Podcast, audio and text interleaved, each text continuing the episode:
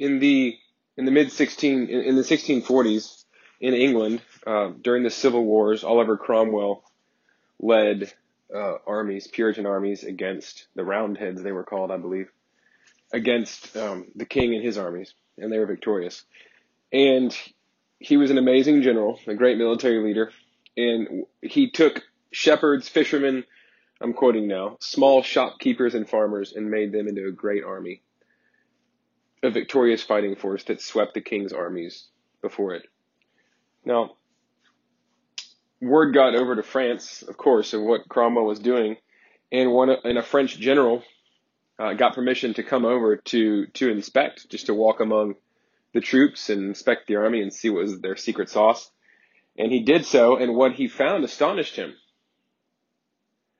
And, and what he found was men in camps uh, praying, holding prayer meetings all over the place. And this general, this French general, went to Cromwell and he said, he, he conveyed his amazement. He said, and again I'm quoting, why are you allowing or even encouraging all these prayer meetings of the troops? Cromwell answered him without, without even having to think. He said, Sir, I've learned that those who pray best fight best. Now, I'm, I'm quoting from and I'm stealing the opening illustration from uh, my mentor's wonderful commentary uh, which is a collection of 65 or 66 sermons on the book of Revelation, on this text here, Revelation 8, which is where we are. And I'm stealing it because it's just such a superb way of encapsulating this, the truth, the, the prominent truth in this chapter in Revelation 8, which is full of trumpets being blown and judgment being poured out on the earth through the angels by God Almighty. And uh, you might think this is about judgment. You may think it's um, a terrible passage, and by terrible I mean one that one that is full of terror of of judgments being poured out, out on the earth, and indeed it is ostensibly. Uh, and we'll read about those in a second as I read the text. But but really, it's it's it's behind the scenes what's moving the hand of God through the work of Jesus Christ um, is is the prayers of the saints, and that's really sort of the the the background of the text that gives the power to the text. And really, if I can say this, and I will, and I'll say it throughout this little sermonette here, that gives um, that gives movement and shape to history because of the finished work of Christ. The prayers of the saints move the hand of God and move history. And so, I'm going to read the text now, and um, and by the way, that, that commentator is Doug, Douglas F. Kelly. If you're interested in his, um, to my mind, superb collection of sermons on the book of Revelation uh, by Christian Focus. Okay. When the Lamb opened the seventh seal, so we've come from uh, Christ's victory, and then he opens um, God's perfectly seven sealed uh, book, his his plan for all of history moving forward, and because of what Jesus has done in his life and death and resurrection, it, history can move forward, and we get the seals that are opened, and in this final, um, in this in this chapter, we get the final seal that's opened. Okay, and notice who's opening it. I'll return to this, but when the Lamb opened the seventh seal, and out of these seals you're going to get the trumpets, and we'll talk about that. There was silence in heaven for about half an hour. Then I saw the seven angels who stand before God, and seven trumpets were given to them. So here are the trumpets, right? You have seven seals and now you have seven trumpets, and then from those trumpets you'll have seven bowls, and then you'll have the end of Revelation. So that's the core of Revelation is three sevens. It's seven seals, then seven trumpets, then seven bowls, and I'll and I'll talk about those briefly. Um, and another angel came and stood at the altar with a golden censer, sort of like a bowl, and he was given much incense. Okay, there's incense in the censer. Okay, to offer with the prayers of all the saints on the golden altar before the throne. And the smoke of the incense with the prayers of the saints rose before God from the hand of the angel. Then the angel took the censer and filled it with fire from the altar and threw it on the earth. And there were peals of thunder, rumblings, flashes of lightning, and an earthquake. So it's already it's already terrifying, right? Okay. Now here are the seven trumpets proper. We'll get to four of them in this chapter. Now the seven angels who have the seven trumpets prepared to blow them. So the angels are blowing the trumpets. Here's we're gonna get one, two, three, four, four angels, right? And four trumpets. The first angel blew his trumpet, and what happens? And there followed hail and fire mixed with blood. and these were thrown upon the earth, and a third of and a third of the earth was burned up, and a third of the trees were burned up, and all the green grass was burned up. The second angel, angel number two, blew his trumpet, and something like a great mountain, burning with fire, was thrown into the sea. And a third of the sea became blood, a third of the living creatures in the sea died, and a third of the ships were destroyed. The third angel blew his trumpet, and a great star fell from heaven, blazing like a torch, and it fell on a third of the rivers and, and on the springs of water. Now, as I as you hear these, ask yourself this question. I'll return to this in my context. Um, does this sound literal or, or figurative? And I don't mean fake. This is all real. But does this sound symbolic or does it sound uh, non-symbolic? Okay. Uh, the name of the star is so it turned. Let's see. The star fell, turning a third of the rivers. Uh, fell on a third of the rivers and on springs of water. Verse 11. The name of the star is wormwood. A third of the waters became wormwood, and many people died from the water because it had become bitter. The fourth angel blew his trumpet, and a third of the sun was struck, and a third of the moon, a third of the stars, so that a third of their light might be darkened, and a third of the day might be kept from shining. And likewise a third of the night. Then I looked, and I heard an eagle crying with a loud voice, and it flew directly overhead. Woe, woe, which means cursed. Woe, three woes, to those who dwell on the earth, at the blasts of the other trumpets that the three angels are about to blow. So get ready. In other words, even worse things are coming. Okay. Now, I'm not going to answer all your questions in this short sermon here. Um, but hopefully I can give you the gist of what's going on, in, in my opinion, okay? Revelation is not an easy book. It's a rich book. It's a wonderful book. And it's the final book in the canon for a reason. So first, first things, um, give you a bit more of a framework here. I, I believe that Revelation is symbolic and that it's, and to answer the question I, I asked in the middle of the text reading, and it's recapitulative. Okay, so I believe it's symbolic. So what what do I mean by that? Well, that, that lots of the things in Revelation are symbols. This is apocalyptic, ancient apocalyptic literature, which was the genre itself is highly symbolic. So not to read it so would actually not to be to read it as it was meant to be written. To read it literally, um, without interpreting the symbols as such, is actually not a responsible way to read this genre. And then when you just look at you know, the way things are, when if these things actually happened, um, there wouldn't be a third of anything left. If a star fell to earth, if the, a third of the sun goes dark, we would all die.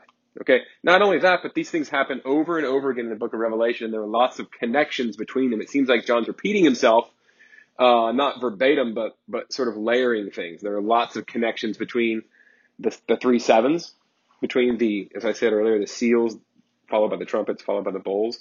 There's lots of what it seems like John's doing, and this makes sense of the way he likes to use the number seven and of uh, lots of other the way the ancient uh, that apocalyptic literature often was, and of and of um, the way that John likes to write, is that he seems to be saying the same thing multiple times. Namely, the way that I interpret the book more largely, and, and there's some flex here. I could be not dead on, but I follow a man named um, William Hendriksen who wrote a book right before the Second World War. Uh, well, in as it broke out, 1939, I believe was the first edition, and he shows he makes a case for the fact that now it's it's fairly standard consensus that Revelation is re- recapitulative, that it recapitulates, that it repeats uh, with increasing intensity each time. So it's not chronological. It's not just one storyline and then a third of these things happen and a third of these things are destroyed and then another third and then another third. But rather that he's, he's saying that he's covering the same ground each time and giving us different details and each time giving us more detail perhaps and, and it's, and it, the, the intensity is being ratcheted up. But he's covering seven times the same period of time throughout the book. So that's what Hendriksen says. John loves the number seven. He uses it all over the place. I, I, the number escapes me. Maybe I think it's maybe 54 times he uses the number seven. And then also, again, remember it's the last book of the Bible. What's the first book of the Bible? Genesis. Is there a seven in Genesis? A prominent seven, of course. There's a sense in which Revelation is about the recreation of all things through the work of Jesus Christ, through his death and resurrection. He's the first fruit of a new creation. Well, Genesis is about creation. And then what proceeds out of that? Well, Genesis the, starts with seven things. Six days, seven days, six days of creation, and the resting on the seventh, which completes creation. And so, uh, it would make sense that Revelation, speaking to Genesis, speaking back to Genesis and out over all of world history and over the entire scripture as a, as a frame, as the, the last part of the frame that helps frame the Bible along with Genesis, would also be divided into seven things. And so Henderson makes that case, and, and to my mind, he makes it, if not conclusively well. And um, he shows that the time period that is that John is speaking of um, is the time between the first and the second coming of Jesus Christ. That is the time period that Revelation, it makes, helps make sense of the fact that, I mean, how many times can a third of the stars fall from the sky?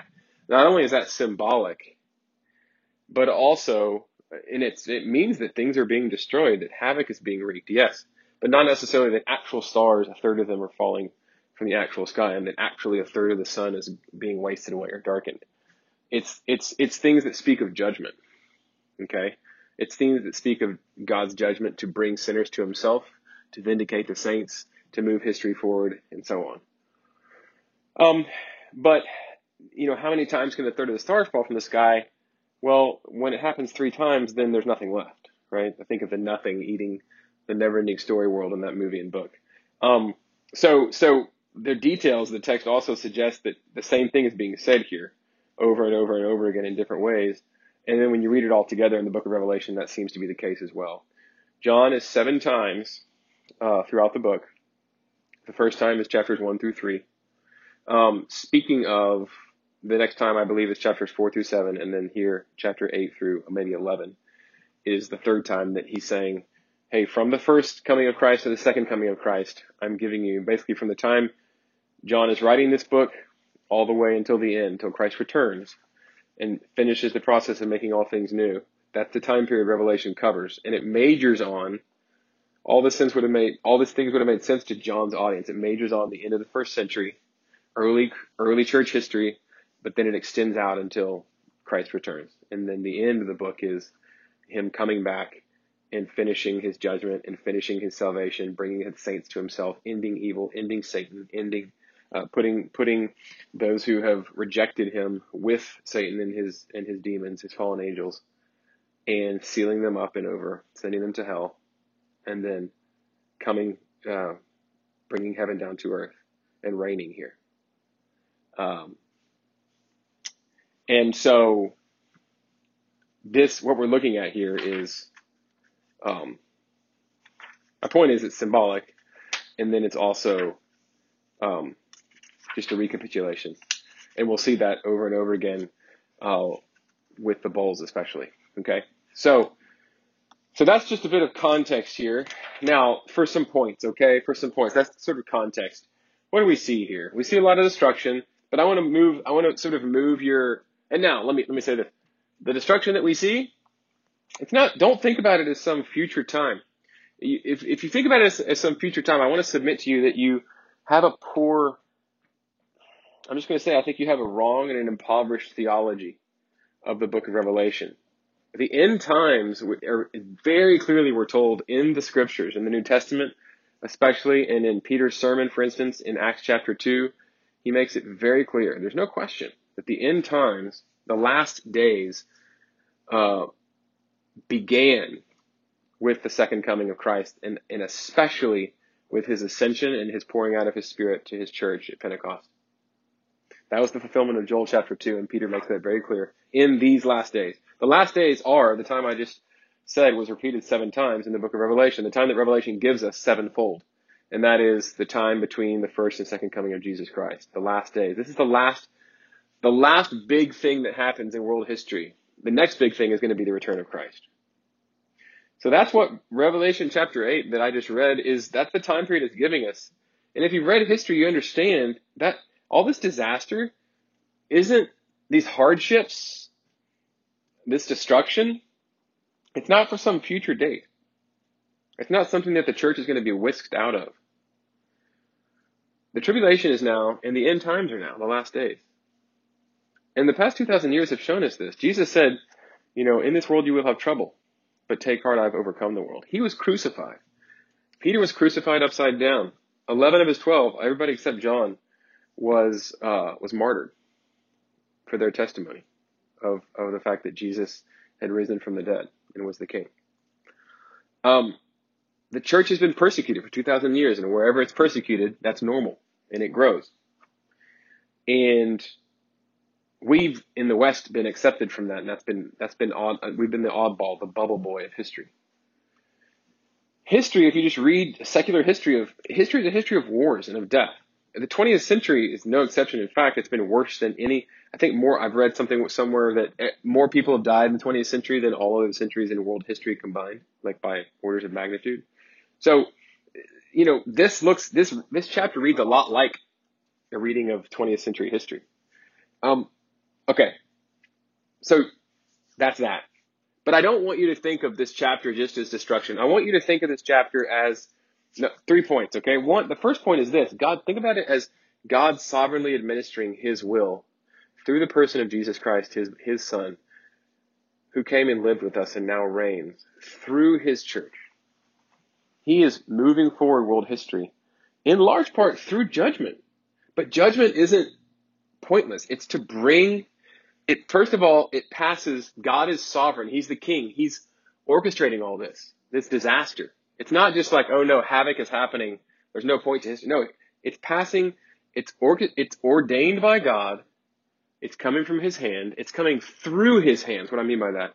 It's coming through the nail scarred hands of Christ. What do we read? If you're paying attention in verse 1, the first verse, when the Lamb opened the seventh seal. Everything, amen. Again, remember, Revelation chapter 5, it's because of the victory of the Lamb at his cross, vindicated by his resurrection. He proved his victory uh, at the cross through his resurrection and ascension. It's because of that victory that he is given the ability, that he is found worthy as a man representing us, anyone who comes to him, to to set world history in motion and to accomplish God's perfect plan, to open the seven sealed book. And that's really the rest of Revelation is what are those, the opening those seals, the blowing of those trumpets, the pouring out of those bowls. Again, it's the same thing happening in different, told in different ways. It's a turning of a diamond. You see the different facets through, through the seals and then the trumpets and the bowls. It's all passing through the person and the finished work of Jesus Christ. It's passing through his nail scarred hands. It's the lamb that's opening the seals and setting off the trumpets and setting off the pouring of the bowls. It's the lamb. It's the lamb who gave himself for us. So there's, there's purpose in all these disasters. They're to bring sinners to repentance and it's to vindicate the saints. And that's the second thing that I'll say. The second point of this little sermonette is not only that God is sovereignly administering history through the nail scarred hands of his son Jesus, that nothing happens that doesn't pass through those hands, but also that there's power in prayer. And that's the, that's the reason I, I started out uh, with that illustration of, of Cromwell. Sir, I've learned that those who pray best fight best. Because what the, I mean, one of the motherlode messages of this, of this chapter, of this wonderful chapter that at first seems gory and burdensome, but when we understand what John is conveying about world history really is hopeful. And that is that behind all this and the mechanism pulling the levers of world history are the prayers of the saints. What is what does it say here in chapter 8? It says, And another angel came and stood at the altar with a golden censer, and he was given much incense to offer with the prayers of all the saints on the golden altar before the throne. And what does he do? He takes that and he scatters it down on earth, and then all these things happen. All these things that are happening are happening through the prayers of the saints that are arising to God through the work of Jesus Christ as incense. Somebody, um, he was the he was a secretary for the right hand man, uh, you know what who the Robert E. Lee in the, in the American War between the states, the Civil War, the Southern general, um, the general for the Southern states. He called Stonewall Jackson his right arm. And when he found out Jackson had died, he said he said I've lost my right arm uh, the secretary for Jackson for, for a period was um, was a man who was a pastor and a theologian, and his name was um, sorry, I'm I, I was daydreaming about something. It was Robert L. Dabney. He was a Southern Presbyterian theologian, pastor, writer, and uh, he served as chief of staff. I think I said secretary for a while for for Jackson, and he had a close up on him. And either way, he um he records that he records that. Uh, I mean, Jack, Jackson certainly. I read, I read a biography on him recently called Rebel Yell by S.C. Gwynne. He's a journalist and um, historian in Texas here, a wonderful writer, and and that's a great book. Uh, but he was certainly in the middle, sort of in 1863. Jackson was mown down, was shot accidentally in the forest by his own men, and that was that was a, a tragedy for the South. Um, God used it. Um, he was a godly man. He was a dedicated Presbyterian, a sovereigntist, believed in the guided the guided bullet and the whole thing. He stood up straight. He sat up straight in the saddle because he believed that he was as safe in the saddle as he was in his bed because because that when it was his time to go, uh, whether in bed or on the battlefield, God would take him, and not until then. And so, so that made him a lion in life. And um, anyway, he he was shot by his own men, and um, they th- there was a he was buried in state and the doors were being shut on his open casket and there were many many many thousands of, of his soldiers there to pay respects. And, and as the doors were shut apparently one one old soldier lifted up the stump of his right arm and said with this right arm which i lost for my country i demand the privilege of seeing the general under whom i fought one more time. And so the governor of virginia said open again the doors. Let this one man go in. He's won entrance by his wounds that he suffered for the Confederacy. And again, I'm taking this for, from Doug Kelly, but he says it is something like that when we pray. The wounds of Christ for sinners win us access to the immediate power and grace, love, and mercy of God. So the, the wounds of Christ, not our virtue, but his, and his being wounded for sinners like us, open the doors of access to God Almighty who pulls the levers of the universe, who made all things and directs all things. His wounds, Jesus' wounds, for us, for sinners. Open access to God and, and the way and prayers, prayers rise like incense to God through the merit and the person of Jesus Christ and his work. And they move the hand of God and they move history forward. And that's one of the big that's one of the big messages that God that God that John is sending here in Revelation eight. Um, that these these uh, trumpets that are being blown, that are having real effects in the physical world on Earth, are passing. The Lamb is the one that is opening these seals and that is causing these trumpets to be blown. And through his work, the prayers of the saints are being offered. And because of his work, they're effective in, in, in causing these things to happen and, and to be directed. So, um, prayer is the work. And, and that's one of the big messages of, of the, uh, of this chapter here. There is so much power in prayer. It's not preparation for the work. It is, it is the work. And, um, I've heard it said that history belongs to the intercessors. And there's so many stories uh, Doug Doug says prayer is like a highway between the physical world and the unseen, and that's really the last, the final point uh, here, along with God's uh, God's sovereignty through Christ that is so clearly seen, um, worked out so that that that sinners would repent through these terrors and come to know Him, and that's really a large a large sort of dynamic in the in the, the history of the past two thousand years is that God's allowing these things and um, so that sinners would come to Jesus Christ. It's in the press a lot of times that the church grows, almost always. There's a reason right now that the churches in Ukraine are full. Um, it's in the press. And so these things that God allows, He's using, He's using them to bring people to Christ. And He's also using the prayers of the saints. That's the second point, is that the, the, power of prayer, it moves the hand of history forward through the, through the work of Christ, who sovereignly administers all things. And then, and then finally, um, just the connection between heaven and earth. Prayer, we see a bunch of things here. That there are a bunch of dichotomies, and dualities in the book of Revelation. One of them is heaven and earth. And that what, what's happening is that the saints praying on earth are um, are rising to heaven and causing God to act in certain ways um, from heaven. And so prayer really connects heaven to earth. Um, we are seated with Christ in the heavenlies, and by His Spirit, He is with us here on earth. And prayer reminds us of those realities and it connects those two realities. You know, what is what is the headline of of the Lord's Prayer? Of the model prayer that the Lord prays when his disciples are like, teach us how to pray. He says, Our Father in heaven, hallowed be your name. Your kingdom come, your will be done on earth as it is in heaven. Bringing heaven down, that's what prayer does. It plunders, to use sort of Martin Luther language. Prayer is a, is a hand that reaches up to heaven and plunders the riches therein through the merits of Jesus Christ and brings them down to earth.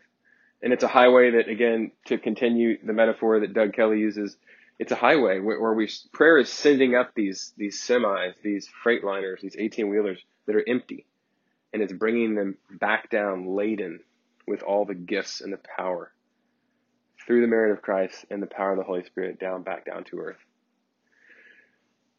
Um, another duality that we see that's sort of in line with heaven and earth is in Revelation is the physical and the spiritual. And again, prayer um, connects the two. It's a spiritual exercise that um, that has very physical material. Prayer, spiritual doesn't mean unreal. It just means unseen. It has very real, very physical, very material effects. You see that in chapter eight. That's the guts of eight. Is these trumpets that are being blown. These these things. These real physical things are happening. Things are being burned up. Things are being destroyed. Judgments are being levied um, on people, on populaces, on the go- on governments uh, that are crumbling, and, and and so forth. And I think that's a lot of the meaning behind the stars and stuff. That's Old Testament's rife with star imagery and luminary imagery. A lot of times it's symbolic for for um, potentates and powers, state powers that rise and fall. And so um, things are being shaken, and it's happening through prayer. And there are stories. I mean, so many stories. Even you know, Doug shares a, a few, and I've heard. There are so many stories throughout history of saints praying and then things happening. And you know, one of the ones that Doug shares is about the falling of the Berlin Wall and how much prayer went into that, and so on and so forth. So, um, prayer right now for Ukraine essential. Prayer right now for revival in the West and in our country, even through the what's happening with Ukraine, essential. Um, and, and with the shaking of, of COVID that COVID has brought around the globe, and with worldwide inflation and so on and so forth. Prayer, prayer, prayer. Hey, let me plug it. We have prayer Monday night. Um, uh, I think it's yeah MNP Monday night prayer at 6:30 to 8 over at Bunker Hill and I-10 in those new office buildings. Come, come join us for that. It's it's citywide. It's West West Houston focused, but it's for the city. Folks, just the saints from every stripe, come and come and pray from 6:30 to 8. We pray, we worship and we're pulling heaven down. We're plundering heaven through the merits of Jesus Christ. Um, we believe that it moves history forward. We believe that history um, belongs to the intercessors. It is the work. It's not preparatory for the work. So um, that is that is it. I'm, trying to think if there's anything else that I want to say, and I, I do not. Um, God bless you all, and keep praying.